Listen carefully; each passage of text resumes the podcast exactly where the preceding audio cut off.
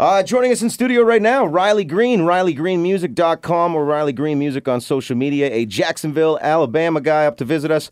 And uh, you might even remember him from CMT's Redneck Island. You remember that? I va- vaguely I remember. you do not? But uh, more importantly, we got a number one hit right now, and there was this girl. Thanks for being here, man. Yeah, appreciate y'all having me. No, this is uh, really cool to see you. The the excitement uh, here at Corus Entertainment has been big. The listeners are like, okay, when's Riley coming? I want to make sure I hear the interview. I want to hear you talk to him. Uh, so talk to us about what it feels like to have a number one song right now, man. Uh, You know, it's, it's pretty crazy. I, I can honestly say I never dreamed of having a number one song in Canada. You know, I mean, and, and and as soon as I found out the song was doing well and that people were liking it, you know, we we wanted to try to get up here and uh and kind of shake everybody's hand and say thanks for believing in us and playing the song. But it's uh. It, from a songwriter side of things, it's pretty cool to have a song be related to all over the country or all over the world that I wrote about growing up in a little town in Alabama. I love it. Let's let's just go through the whole story of the song. So you wrote this thing uh, with Erik Dylan, and what was the vibe like the day you were writing? What were you trying to accomplish when you sat down with this thing? Uh, me and Erik are, are buddies, you know, and I mean, he grew up in Kansas, so his small town was pretty similar to mine in Alabama. And, uh, you know, we sat down and usually co-writes go with a lot of BS and for about 30, 45 minutes, and then f- then we pick guitars up and try to write. We started uh, telling stories about a lot of the dumber things we'd done in our lives, and the common excuse we kept coming up with was there was this girl. Yeah. You know, and I, there's a lot of stories that start off like that, and I, I've always been a fan of those conversational kind of titles that are things you would say every day. So we started writing the song, and I mean, it, it was one of those we just breezed through. I mean, you know, when you when you write with guys that that get your type of music and, and get kind of where your head's at, it's it's easy. You do a lot of songwriting. Are those the best ones that just come to you naturally, or the ones that you really got to work on and kind of plug away at? I feel like if it becomes work on a song, I give up on it. You Okay, know? I- yeah, yeah. I, I mean, it- songwriting is is honestly uh, something I really enjoy. I mean, and it's when I did it before signing a record deal, I just did it because I I thought, man, it'd be cool to play a different song than the one I played last night. You know, so I wrote new stuff, and I was hoping that fans in the bar I was playing in would like it, and I just judged how good a song was by how loud the crowd sang it to me if they the next week when I went Yeah. back. So now I've got a little bit more of a goal with it. You know, I'm looking at a, a lot bigger audience. So, you know, there, there's no pressure in songwriting. It's one of those things where you sit down with a buddy and try to come up with something that you think will be cool. Yeah, I find it hard though because in Nashville it's almost like a nine to five job writing. You know what I mean? You got to get up in the morning, get your coffee, get at it. When me writing is two in the morning. You know what I mean? Like when I've had a couple th- drinks and I'm hanging out. I will say that most of my ideas come at odd times like Yeah, that, and, I, and yeah. I, I've I've learned that since I have started co-writing with some of these great writers in Nashville, that I try to keep my ideas very plain. Like if I think of a, a line or a title or whatever, I'll just put it down on my phone, and I won't even look at it again until I go sit down with somebody and go, "Hey, man, I had this idea." Yeah. You know, yeah. What do you decide? How do you decide what to keep for yourself versus what to give away nowadays? if somebody wants to sing something I made up and just send me a check in the mail, I'm Yeah. fine with that. But uh, I mean, there's definitely songs that are that are personal to me that you know I, are so much about my life that I don't know if anybody else could sing them. You know, Have you have you taken the time to actually think about your life lately? I saw on uh, what was it, Twitter or Instagram? You just wanted to thank everyone for the last year of your life to go from framing houses back home to have a number one song. Like, do you reflect a lot about this, or is it just more of a rocket ride? You haven't really stopped uh, riding yet. It's definitely been something that I haven't really comprehended yet. You know, it's Yeah. I mean to have a number one song is is literally something I never dreamed of. You know, Yeah. I didn't think I would sign a record deal. And uh, I didn't think I'd ever live in Nashville and be doing what I'm doing. So I mean, I've traveled and, and seen places I never thought I'd see, and people are singing my song to me when I go there. You know, I love it.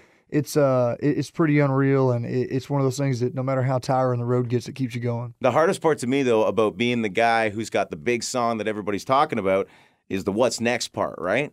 A, a lot of pressure going on in that situation. I can even see it when I say it. you know i mean I, there should be but it's uh oh, you're not feeling it. Not feeling the pressure. No. man it's it's like I, I didn't I didn't expect to have the success I did on the first Yeah, one. So yeah. for me to to me in a spot where you know I had a song that went number one, and I've got some more music that people seem to be really excited about that I've gotten to play live for a lot of fans. And like I said, that's how I judge a song. So you know people are really seeming to like our, our next single, which is "In Love by Now." I wrote with a guy named Rhett Akins and uh, Ben Hayslip and Marv Green in Yep. Nashville, some great songwriters, and you know it's uh it's really more exciting than anything because I have played my last single eight billion times over the last year, so now I get to play something new, New for a stuff while. is You know? good, eh? Yeah. Uh, talk about this new single. So you can hear it on Spotify, but it's not out at radio yet. Uh, so for those just hearing you talk about it, "In Love by Now," what, what's it like? What's the tune like? So it's uh I remember going in the right and I was I was with those guys and uh, I said I wanted to write a song that was like Two Dozen Roses by Shenandoah, just the most nineties country sounding song. And uh, everybody started scrambling for guitars. You know, that's their era they came up in and uh, we started writing the song and it's you know, it's it's a story about the girl that was uh, probably a little a little too good for me anyway that I kind of let get away and I figured she's probably found somebody else by now. So we we wrote the song and uh, it's it's it's funny to me because it's kind of a sad idea, but the song doesn't sound sad. It's upbeat, it's up tempo, and Oh, smart. It's- It's, just kind of juxtaposition almost. yeah, man, and it's it's a really fun song. And we were actually down in Belize. A buddy of mine opened a bar called Losers Bar down there, and we went down for the opening. And I somehow tricked my record label into letting me film the music video for this song Very in nice. Belize. Very nice. So that's worked out great. so when can we expect that? What's the timeline on the video? I, I would imagine the video's gonna come out in the next couple weeks. Oh, fantastic. Yeah, they don't tell me anything. I see it when everybody else does. So I'm Just- just as excited about it as y'all Just are. Just do it and give it to the label and let them take care Yeah, of business. Eh? It's got to be nice having a big label behind you, though. Big machine. I mean, uh, it's a good team they've got there, and it kind of gives you a chance to push you to a new height, almost. Yeah. You know, uh, two years ago, I was booking my own shows, driving my truck to shows, driving the band in a suburban before I bought a van. Yeah. Uh, you know, I was collecting money in the night, setting up the banner on the stage, setting up sound equipment. I mean, I've literally did everything. And now, you know, to sign a record deal with with Big Machine and them get their hands around my career and, and start, you know, first off, they're a lot smarter than me. There's a lot of people over there that know more about music than I do. So I, I, mean, say smarter, more experienced. more yeah, well, yeah, however you want to say it. But I mean, it really takes it, makes it uh, something simple to me. Is now all I got to do is write songs and go play shows, and that's that's what I enjoy about it. So it takes all the the BS off of my plate and lets them handle it and all the dirty work, and I get to go just play shows and uh, enjoy you know fans coming and paying a ticket to to see me. Oh, I like that you're willing to give it up because some people are like, no, no, no, no, no. I got to keep. Oh, they can this." have it, man. I, I don't I don't, I don't want to know half the stuff that they got to do. So what do you what do you still have your hands in? Actually, I was checking out your merch on online. Do you do you get any hand in the merch at all? The designs, anything like that? I, I do like to, to to on the creative side of things. You know, we had a shirt that was uh, you remember the old Duck Hunt video game on Absolutely, Nintendo? yeah. We had a shirt that had that font with a little duck on it. It was Riley Green. You know, because my Instagram was Riley Duckman because I was a big duck hunter growing up. So we uh, I, I, that was my favorite shirt of it. But yeah, I always try to have my hand in you know something that I think's cool or that I would wear. You know, maybe that'll translate to what some of the folks that are coming to my shows would like. yeah, you still running your own social media too?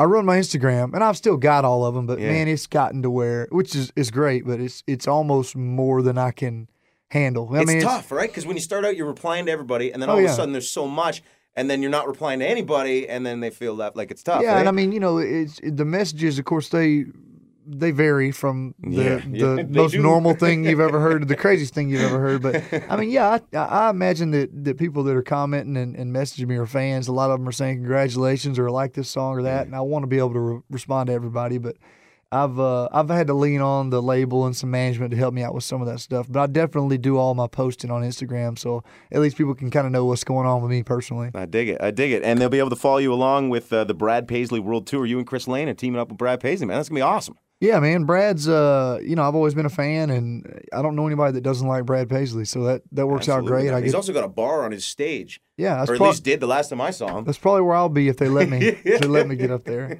Uh, but no, that's going to be a great opportunity for me to get in front of some of his fans and try to steal a few of them. You know, A little different too, because Paisley he plays the big venues too, right? Like no doubt. Yeah. and this will be my first, you know, big tour that I get to go out on, so it'll be an opportunity for us to learn a lot of stuff too. Whereas. You know, me driving my truck to shows and kind of feeling out everything. Now I get to go on a major tour with somebody that's done it for years and years. I know you've been doing a lot of writing too, and working on your next uh, project there. So it's a good chance to sample some new material, like try it out in the audience, eh? Yeah, no doubt. And Yeah. and the other thing is, uh, you know, I used to play four hour sets acoustic, you know, and now we still play 90 minutes at shows. And I think I play like 30 minutes on Brad's tour. So I might have some time to actually ride on the road now. you know, I But- don't know what how I'm do you to how do. do you take four hours and make it thirty minutes though, and leave your fans happy? Do you think about that at all when when it comes to such a short amount of time? Yeah, you know, my, my granddaddy Buford used to always say, the best time to leave is when everyone sincerely wishes that you'd stay.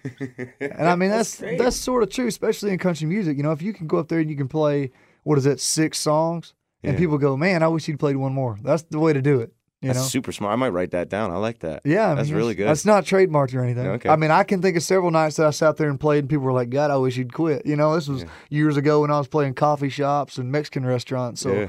you know, it's it's a lot different now, but it's still an opportunity to get in front of a lot of fans. Well, clearly things are going really well, man. So, uh, congratulations on the number one single, the current single, which we're promoting right now, In Love by Now.